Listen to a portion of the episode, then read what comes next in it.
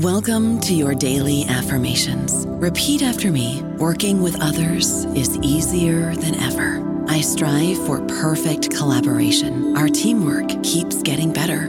Yeah, affirmations are great, but Monday.com can really get you the teamwork you desire. Work together easily and share files, updates, data, and just about anything you want all in one platform.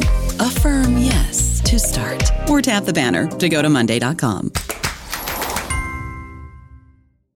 Lucky Land Casino asking people what's the weirdest place you've gotten lucky? Lucky? In line at the deli, I guess? Aha, in my dentist's office. More than once, actually. Do I have to say? Yes, you do. In the car before my kids' PTA meeting. Really? Yes. Excuse me, what's the weirdest place you've gotten lucky? I never win and tell. Well, there you have it. You can get lucky anywhere playing at LuckyLandSlots.com. Play for free right now. Are you feeling lucky? No purchase necessary. Void where prohibited by law. 18 plus. Terms and conditions apply. See website for details.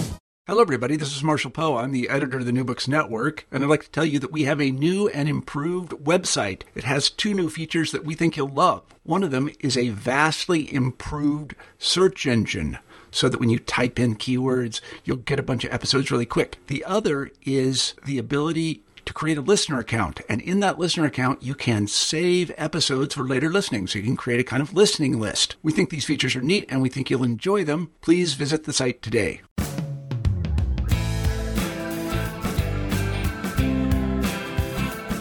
Welcome to New Books in American Studies, a channel on the New Books Network. I'm Matt Johnson, and with me today is Michael Staub, professor of English and American Studies at Baruch College, City University of New York, to talk about his new book, Mismeasure of Minds Debating Race and Intelligence Between Brown and the Bell Curve. Michael, welcome to the program. Thank you so much. Happy to be here. Yeah, so I, you, have written several books, and, and, the most recent, Madness uh, is Civilization, is an intellectual and cultural history of mental illness. So, what led you into this really contentious world of race and intelligence? Well, this project really grew out of that prior book, Madness is Civilization, which was published by University of Chicago Press some years ago now. And that study had been um, an examination of a widespread conviction among psychiatrists that mental illness was largely a consequence of social factors. And that research um, put me on the trail of tracking political, or sorry, popular media discussion about the social and affective neurosciences, which have become so popular in the 21st century, and efforts to use brain science to explain just about everything in human existence. And this research both fascinated and horrified me in equal measure. But the fascination led me fairly quickly to look at the longer history of social psychological experimentation and psychological theories into human nature that dated back to the 1940s. And that led me, after some uh, searching, to the Brown v. Board decision of 1954, uh, which really was the spark here because the Brown v. Board decision, the desegregation Supreme Court decision, relied so heavily on the so called doll preference experiments conducted by Kenneth and Mamie Clark. Um, which, very briefly, uh, for your listeners, in case they're not familiar, uh, the Clarks presented segregated black kids with two dolls, one black, one white, but otherwise identical. And the Clarks asked the children uh, a series of questions, such as which doll, which doll was friendlier, which doll looked bad, and so forth.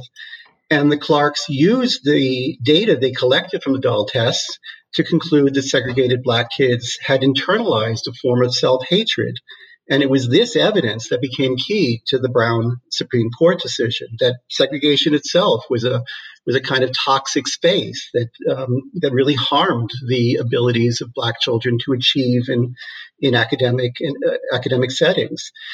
And while most scholars have really seen the Brown decision, which it was, as the culmination of a century long effort to desegregate schools, um, I also found that it was the beginning of another story, um, which briefly was a incredibly nasty racist backlash, uh, the terms of which I think we still live within today, and which remains defined in many cases by the uses and in some instances uh, the misuses of psychological data. Yeah, and, and so you mentioned Brown and, and, and as the kind of start of this book, and you know a lot of your uh, this book is in the post World War II era, um, and these big changes that begin to happen in research. And so I, I thought it would be helpful for the listeners um, who aren't familiar with this history to talk a little bit about what are the dominant ideas about race and intelligence leading up to Brown. Yeah, Brown really was a turning point in that sense because, um, and I would recommend your listeners uh, find uh, Stephen Jay Gould's masterpiece from the, the mid 90s, the second edition of his book, The Mismeasure of Man, where my title is obviously an adapted version of, because in the pre-war, the pre-World War II era, you have a very different universe when it comes to understanding race and intelligence. For one thing, the measurement of intelligence, which dates back to the first decades of the 20th century, really began as a not as a predictive tool. In other words, to understand how a child would evolve intellectually over the course of his or her life, but really as a diagnostic tool to just understand how to help kids better learn if they were experiencing difficulties. But then when the concept of IQ, which originates in Europe, sort of comes across the Atlantic to the United States, it really very rapidly became politicized and racialized. And I'll just give you a few quick examples. You have psychologist Henry Goddard, who conducted IQ tests on immigrants at Ellis Island in New York City in the first decades of the 20th century. And he found, again, perhaps unsurprisingly, since so many immigrants were not especially fluent in English, that a remarkably high percentage of immigrants were showing signs of mental deficiency. You have Stanford psychologist Lewis Terman, who argued that IQ testing could be used to track children in schools and to screen applicants in, for employment. And perhaps most dramatically, you have Harvard psychologist Robert Yerkes, who, together with Goddard, persuaded the U.S. Army during World War I to conduct IQ tests on every single man who had been drafted to the war, uh, which was approximately 1.7 million men. And the data they contended showed that men who came from Northern European heritage had superior intelligence to men who were of African descent. And then in the 1920s, you have a series, the Army um, mental test get used for a series of federal legislative moves to severely limit immigration from around the world, especially from so called quote, undesirable regions, in other words, non Northern European regions. And in 1924, there's the Johnson Reed Immigration Act, which uh, had severely restrictive quotas on people from Eastern and Southern Europe, but also from entirely uh, banned people from the Middle East, from vast stretches of Asia, including Japan and India. And the other key point here, um, in terms of where the psychological community fits into this discussion, is that virtually every single leading psychologist, including a man named G. Stanley Hall, who was perhaps the preeminent American psychologist of the pre war era, used their expertise to argue that intelligence was fixed at birth. So that's really the state of debate uh, leading into World War II when everything changes. Yeah, and and so you start to talk when when these big changes happen. You talk about this kind of shift towards an environmentalist, egalitarian kind of perspective. So what what does that mean for our listeners? Well, first of all, let's talk about why it changes. It changes because of, it changes because of German Nazism. It changes because eugenic thinking and racial biological thinking. Um, you know, I, I don't mean to to to, to uh, well, it, it gets an extremely bad rap due to the fa- the final solution, the effort to exterminate European Jewry, the effort to exterminate um, disabled persons, and there's a dramatic recoil. There's the reaction uh, against eugenic ideology, which is severe and intense and completely changes the terms of conversation, also, of course, among psychologists. So, in the post war era, you have a whole new generation of, of psychological thinkers. Um, a, few, a few notable names Donald Hebb. Uh, who was at McGill University, Joseph McVicker Hunt, who was influenced by the educational theorist Maria Montessori, Benjamin Bloom, Allison Davis, and a host of others who begin to argue quite persuasively that it, it doesn't matter where the child comes from, poverty, it doesn't matter. Any child born into any circumstance is fully capable of making dramatic scholastic improvement given appropriate educational enrichment opportunity. So you have this rapid change in 1940, late 1940s and through the 1950s. So you have Hebb arguing, for example, uh, quite famously in 1949, that any difference in IQ tests between white and black uh, quite obviously is the result of differences in educational opportunity. It was simply common sense. You have Allison Davis arguing through the 40s, the 50s, the 60s that any difference in IQ between white and black had nothing to do with bio- biology and everything to do with inequities in social and economic structure. You have Joseph McVicker Hunt saying that improving a kid's environment is going to lead automatically to substantially faster rates of intellectual development. Um, it becomes this more, much more optimistic view of human nature. The fact that the brain is plastic and especially young brains can learn and gain dramatically given the right environmental factors uh, becomes a virtual consensus by the early 1960s, which is, of course, a complete reversal of what had been argued um, leading up to uh, World War II. Yeah, and despite the fact that this has so much, um, this environmentalist uh, egalitarian position becomes so popular and gains so much power, one of the things that you show in this book is that racialist position never goes away. And there's this constant tension throughout this book that you bring out between the environmentalist egalitarian perspective and the racialist perspective. And one of my things that I'm really interested in is, is why has this racialist position had such staying power in the post World War II period? Yeah, that is the $64,000 question, isn't it? Which is why does something which I'm just going to uh, label pseudoscience um, maintain staying power? Um, and why do ideas that have no basis in scientific research or empirical evidence nonetheless have a life all their own? Um, I mean, that's a tough question. And I think there are multiple factors that go into it. But in the United States, um, in the case of the racialist position or the biological determinist position, um, I think there are several reasons overall for its longevity. Um, and for example, in the book, I refer to the biological determinist position as a kind of zombie science. In other words, it's it's a position that has really refused to die or that has died many times and yet has somehow uh, kept coming back to life. And I think one reason has to do with the way that the advocates of racial pseudoscience have presented themselves. Um, they have often and repeatedly presented themselves as the only ones who are really willing to speak truth to power.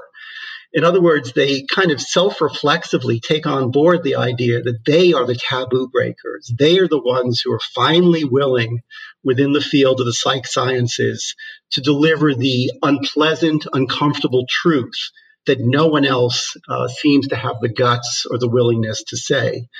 Um, that, in other words, there are really innate differences between races. And so you have, and he's a key figure in my narrative, a man named Arthur Jensen, who taught at Berkeley, an educational psychologist.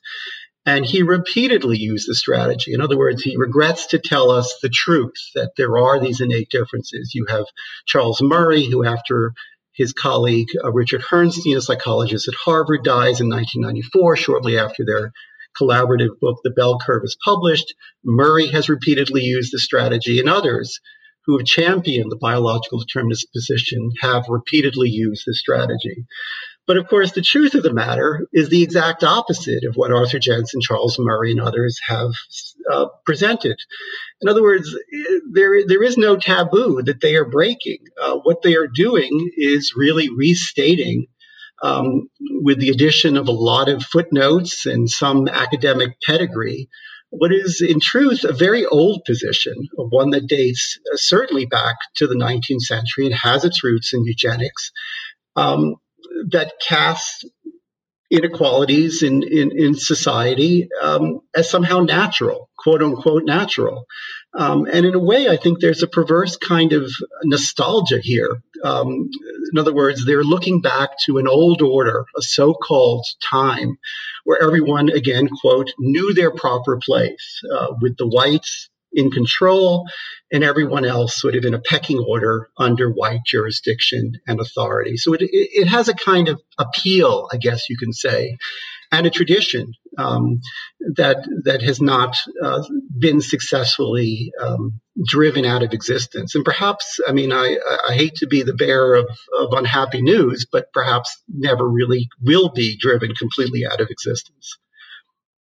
Yeah, one of the things that I, I, love about this book is that it's it's it of course spends a lot of time talking about how this sort of research impacts minority groups in the United States. But one of the fascinating things that you bring out is that just how much anxiety this new research um, uh, produces among the kind of white middle class about how you know, how you know worried they are about what this means for their own children and and their kind of obsession about learning difficulties. And this kind of really comes out in this chapter you have, which I think is my favorite chapter about Ritalin, right? And so I mean, so how does you know racial politics play into these debates around you know stimulant drugs and hyperactive children, and how does that kind of play into this argument that you have about whiteness? Yeah, this is this was uh, a fascinating research project. The, the, chapter on the history of uh, hyperactivity and stimulant medication and its uses, which date back to the uh, the early 1960s, really. And it's a, it's a slightly complicated story, so it may take me a couple of minutes mm-hmm. to sort of unpack it. But basically, uh, the story begins with um, psychiatrists and pediatricians um, noting in the early 1960s that hyperactivity, which went by a variety of names, which I'll get into in a moment, was far more widespread than had previously been thought. And what's interesting about that is that there was no real way to measure or detect hyperactivity in children other than observation. And in terms of the symptoms that would allow or have a child be diagnosed with hyperactivity, I'll just list a few of them because they're incredibly vague. And for example, a child could be diagnosed with hyperactivity if the child, for example, can't sit still or talks too much or can't stay with things or is unpopular with peers. I mean, these are the kinds, this is the kind of checklist that pediatricians and psychiatrists were using to diagnose hyperactivity in kids in the early 1960s. So, in other words, you have a situation where almost any child at some point could be perceived as dem- demonstrating a symptom which could gain that child a, a, diagnosis of hyperactivity. And perhaps unsurprisingly, given the broadness and vagueness of the category, you have a dramatic, really tremendously dramatic rise in diagnoses of hyperactivity in the course of the 1960s. And along with that, you have a dramatic rise in the prescription of stimulant drugs, and particularly uh, the drug Ritalin. Um, so basically, uh, what I what I began with with this with this chapter was a question: which child, which children were getting diagnoses of hyperactivity? Which children were being treated with stimulant meds like Ritalin, and which children were not getting Ritalin prescriptions, but rather getting um, a different diagnosis entirely? And were being tracked into remedial classrooms, uh, for example, or special education classrooms. And this is the fascinating thing because the historical record reveals two completely divergent stories. One is the story of what people at the time, observers and participants at the time, believed was happening in terms of diagnoses of hyperactivity and stimulant drug treatment. And the other story, the second story, is what historians of medicine, decades after the fact, have reconstructed in terms of what the evidence shows what really happened. So let me tell you the facts of the case first. It was predominantly white middle class boys who were getting diagnosed with hyperactivity or what was called at the time minimal brain dysfunction or MBD, a condition which had been promoted by psychologists precisely so these boys would receive drug treatments and would not be labeled cognitively challenged and would not be tracked into special education classrooms. And at the same moment that white middle class boys are getting diagnoses of MBD or minimal brain dysfunction and getting Ritalin, you have black children, poor African American children, with many, if not identical set of symptoms, getting a completely different diagnosis and getting treated mm-hmm. very differently. So, for example, the diagnosis was called mild mental retardation. And my colleague, um, Mical Raz, has written a book called What's Wrong with the Poor, uh, which I recommend to your listeners if they're curious to learn about that history, about the evolution of the term mild mental retardation. But so black kids and white kids are showing similar, if not virtually overlapping and identical symptoms and are getting classed differently. So, what I realized or what I learned, and a key takeaway of this chapter, is that an entirely new disease category is invented um, to label the learning difficulties of white mm-hmm. middle class kids, which in and of itself seems like a powerful admission of the absurdity of purportedly different differential racial IQs. So, as you said a moment ago, it, it reveals how anxious um, white parents and white white folk were uh, to not get that stigmatizing label, uh, so much so that the medical profession sort of obliges and creates a new, new disease category, which comes with this, this treatment, uh, this drug, stimulant drug treatment. So, in a sense, the whole history of hyperactivity cannot really be told apart from its racial roots in a, in a, matter of speaking is is what I learned. Yeah, and, and, you know one of the things that comes out in this chapter too is kind of African Americans' uh, response to the drug um, prescription of Ritalin. I mean, how, what does that story look like? Right. Yeah, see, that's the other part of this that is, uh, I think, so so interesting. Is that again, as I mentioned a moment ago, in the moment in the 1970s, um, while the truth of the matter, as historians of medicine perhaps have, have, certainly demonstrated, it was white children who were getting prescriptions for Ritalin, while children of color tended not to get that those prescriptions or that diagnosis that would lead to those treatments, but were getting a different diagnosis. At the time, um, the opposite was actually understood to be the case. So you have the black community arguing um, across the country. It begins in Omaha, Nebraska. It spreads to Minneapolis, to Brooklyn, and elsewhere. You have a kind of national sort of outcry that, in fact, children of color, of color are being targeted by teachers and counselors for Ritalin um, diagn- for Ritalin treatment uh, in order to make them more manageable. Um, in other words, there was a widespread belief in the 1970s that African American children were being overprescribed Ritalin, specifically as a sort of racist form of social control. And this leads to a, a Senate subcommittee hearing, and it leads to all sorts of um, a, a, national outcry about the overprescription of meds to, to black kids. Now, meanwhile, um, Ciba, the Swiss manufacturer of Ritalin, is running ads, monthly ads, in all sorts of psychiatric and pediatric journals. And these ads have photographs of the most likely candidate for a diagnosis of minimal brain dysfunction and the, the child who is therefore should be receiving their drug, their patented drug Ritalin. And every single advertisement during the 1970s that Ciba ran to promote Ritalin mm. portrays only white boys. So they, they knew what they were doing. Um, at the same time that there's a national outcry of over the overprescription or at the over the perceived sense that, that black kids are being overprescribed um, uh, stimulant meds. So there's this there's this disconnect um, there, and in that climate, you have the psychological community. You have all these well-meaning psychologists. And they're watching this happen, and they're watching the fact that it's white boys, white children who are getting um, stimulant med um, prescriptions, and they're watching black kids getting overdiagnosed uh, as having mild mental retardation and being sent to remedial classrooms.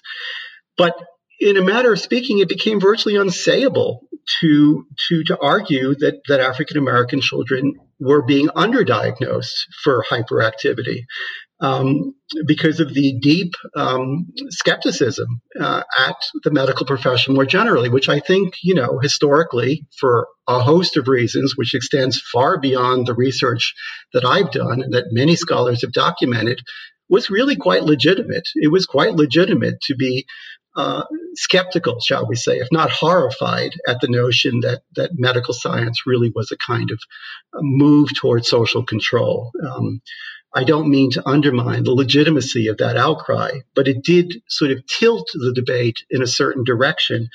And I think, you know, as I also track uh, to the present day, um, this remains the case. I mean, in the 21st century, African American youth are still receiving diagnoses of ADHD, what, it, what becomes in the 90s ADD, and then attention deficit disorder, and then ADHD, also in the course of the 90s, that, that Black youth are still receiving diagnoses of ADHD. At the present day, it rates only two thirds of white children. So the legacy of this of this history remains uh, remains with us. It, it persists to this day.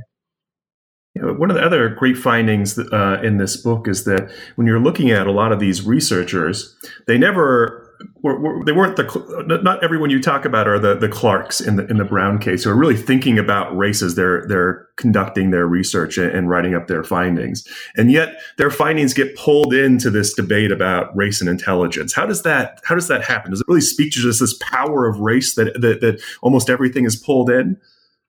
Well, I think that yeah, that's that's a great question, and it's again, it's not easy to to sort of parse exactly how this happens. It happens for for for different reasons at different times, but perhaps one one key reason had to do. I mentioned him a moment ago, uh, Berkeley psychologist Arthur Jensen, who I mm-hmm. think has maybe been forgotten uh, in ways that say Herrnstein and Murray, because of their book in the, in the 90s, the bell curve sort of has a continued kind of currency in terms of understanding its import. But but Jensen um, in the late 60s and through the 1970s was a really important and really powerful force to to, to, to, contend with. And and a lot of the people that I that I research, and I'll get to I'll get to them in a moment, uh, really felt on some level either actively needing to use their research to to argue with Jensen, or found their research being used to argue with Jensen. And, and you know, Jensen basically was an early and very avid promoter of the racialist position of the bell curve um, the, through the 1960s and into the 70s. And he wrote often uh, many, many different opportunities to argue that even if you were to change the environment, in other words, improve the environment uh, that African American children were living in, that those children as a group would maintain a, liar, a lower uh, average IQ than white children due to innate genetic difference.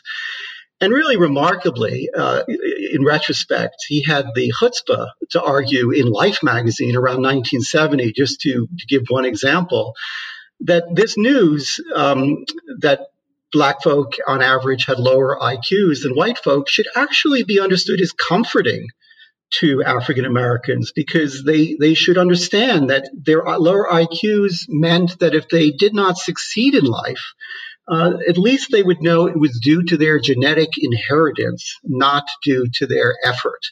So that's the level at which Jensen was making a very public and very sort of public relations campaign. And so many of the psychologists that I that I researched, or, or many of their proponents, people who took up their research, um, really saw it as important to to counter um, to counter uh, Jensen in some fashion. And then by the 1990s, when Herrnstein and Murray published their book, which, in other words, the bell curve, which begins to argue for what they call cognitive stratification. In other words, that there's a quote, natural tendency for people of higher IQ to rise socioeconomically, while it's also, quote, natural for people with lower IQ to drift downward on the socioeconomic scale. You once again have psychologists and increasingly neuropsychologists or neuroscientists um, taking on that as a challenge and arguing against it. So, just to give a, a few examples, you mentioned uh, in your question that there were all this re- all the psychological research that would seem on the surface to have nothing to do with um, race mm-hmm. or intelligence, but got pulled into it. I mean, just to throw out a few examples, you have um, Martin Seligman's research on learned helplessness, which he begins conducting in the 60s. You have Julian Rotter, who research on locus of control, which is taken up by another psychologist named Herbert Lefcourt in the 1960s. You have something called the interpersonal expectancy effect, which is better known as the Pygmalion effect, which was developed by a Harvard psychologist named Robert Rosenthal. You have debates around impulse control and deferred gratification, which was developed by Walter Mischel, in a Stanford psychologist in the 1960s and 70s. It gets taken up by Daniel Goleman in his book on emotional intelligence in the 1990s. And in each of these cases, I found that although it would seem on the surface that these um, psychological theories would not really have anything much to do with race or intelligence, they do get sort of sucked into the vortex of becoming part, very much a part of that discussion almost immediately, if not immediately. They become part of that discussion as a way to sort of counter um, the Jensen argument that I mentioned a moment ago, and then later the Herrnstein Murray uh, position uh, in their book on the bell curve. So psychological research sort of gets pulled into this debate in, in a very active way. And it does actually have um, significant policy consequences. I think that was one of the things that I found most interesting and important about this research is that it it would seem that these theories would exist sort of outside of public policy, but they get pulled into it. I mean, I mean Daniel Patrick Moynihan in his now infamous study of 1965 uses gratification delay, the, the ideas of Walter Mischel I mentioned just now, um, as part of his argument about the sort of pathologizing of, of black youth, uh, that, that black youth lack uh, impulse control and therefore don't don't are not able to achieve at the same level as white youth. So he cites Mischel. Uh, you have a variety of studies, um, policy studies and debates around intelligence testing in the 70s, 60s, 70s, and 80s, which turn to uh, some of the theories I just mentioned in order to make their policy arguments. So it becomes kind of deeply imbricated in, in policy and educational reform efforts. Yeah, well, I'd love to end just by talking about this great line that you have in the intro that you come back to over and over again uh, throughout the book. And, and, this is what you write. It, it becomes apparent that there is a mismatch between the measurement tools used by all sides in the battle over race, class, education, and intelligence, and the enormity of the social and political inequalities that form the constant backdrop to the debates. So, what does this mismatch look like that you're, you're writing about? Yeah, I mean, this is part of something I discuss in the book as uh, sort of part of a wider historical phenomena, which other scholars uh, have called the disappearance of the social mm. in social psychology, in which I also adapt as the disappearance of the social more recently in neuropsychology or the social neurosciences. Because the agony of all these discussions is that the real problem has, has been and has always been rampant poverty. Um, and, and, and the difficulty that progressive minded uh, policymakers and psychologists uh, have had in terms of making a persuasive and successful argument for um, educational intervention, supplementary educational opportunity, enrichment opportunities for disadvantaged children. And there's always been the worry that if the emphasis is placed on uh, toxic stress, the toxic stress of poverty, for instance, and the deleterious impact that poverty has on the developing brain, that this could lead actually in, in inadvertently uh, to further paralysis and inertia, a kind of blaming the victim perspective. Um, so, you know, in terms of this mismatch, um, I mean, what one sees, I think, in, in, in looking at this history is that this research about, or this, this endless talk, excuse me, this endless talk about whites being smarter than blacks, uh, which is nonsense, has had two main purposes. Uh, first, um, to soothe white egos, uh, even as uh, white economic horizons have been increasingly restricted and second, to redirect funding um, away from public schools. And thirdly, um, perhaps also just to redirect discussion and debate away from the key issues, which involve social conditions, the environments in poverty, and the structural racism that has that has long been a part, uh, a core part of American culture and society. So, psychological evidence, psychological data, uh, has always had difficulty because it's so inexact. And so it's increasingly not been able to take fully into account the or even to acknowledge fully um, the rampant poverty aspect of this as it becomes more cognitive and more interested in individual attitude and so on. So, just to choose one recent example, which I touch on in the book, but really extends beyond it, uh, would be the dramatic rise of positive psychology um, in, in American life since the turn of the millennium, a movement pioneered by psychologist Martin Seligman. Um, because what you see here is really a kind of trans historical analysis. You, you have the argument here that um, the the idea that, that things are the way they are because people are wired to be a certain way as human beings, and they're not another way because that's not how people are wired. And and this has um, a genuine appeal. It's it's comforting in a way to a lot of people to believe that we're wired a certain way, but it it, it sets aside. Um, all these other aspects, all these social and socioeconomic aspects, and it simply puts them outside the frame of discussion. And the focus then is really more fully on attitude, individual attitude, and what is going on cognitively inside the self, rather than situating the self more fully in a very complicated and unequal economic, socioeconomic world uh, that we all, of course, inhabit. So it's a redirection of conversation, it's a redirection of debate, and while there are certainly psychologists who have pushed back against these sorts of analyses and this sort of trend, of the, as I said, the disappearance of the social. That is the trend. Um, and it has been difficult to really push back against it as fully as, as perhaps those of us who are committed uh, to social change um, would like to see. And, you know, that's sort of where the story ends. Is It's kind of at a stalemate, I guess you could say, in the 21st century.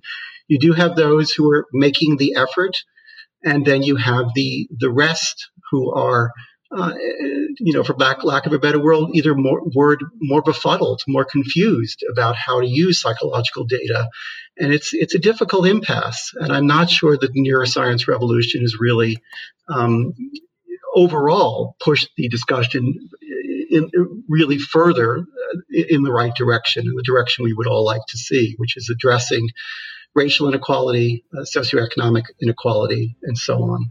Yeah, I think you're right, uh, Michael Staub. This is a fascinating book. Thank you so much for being on the uh, on the show for us with us today. Oh, thank you so much. The book is Mismeasure of Minds Debating Race and Intelligence Between Brown and the Bell Curve. Thank you for joining us on New Books in American Studies.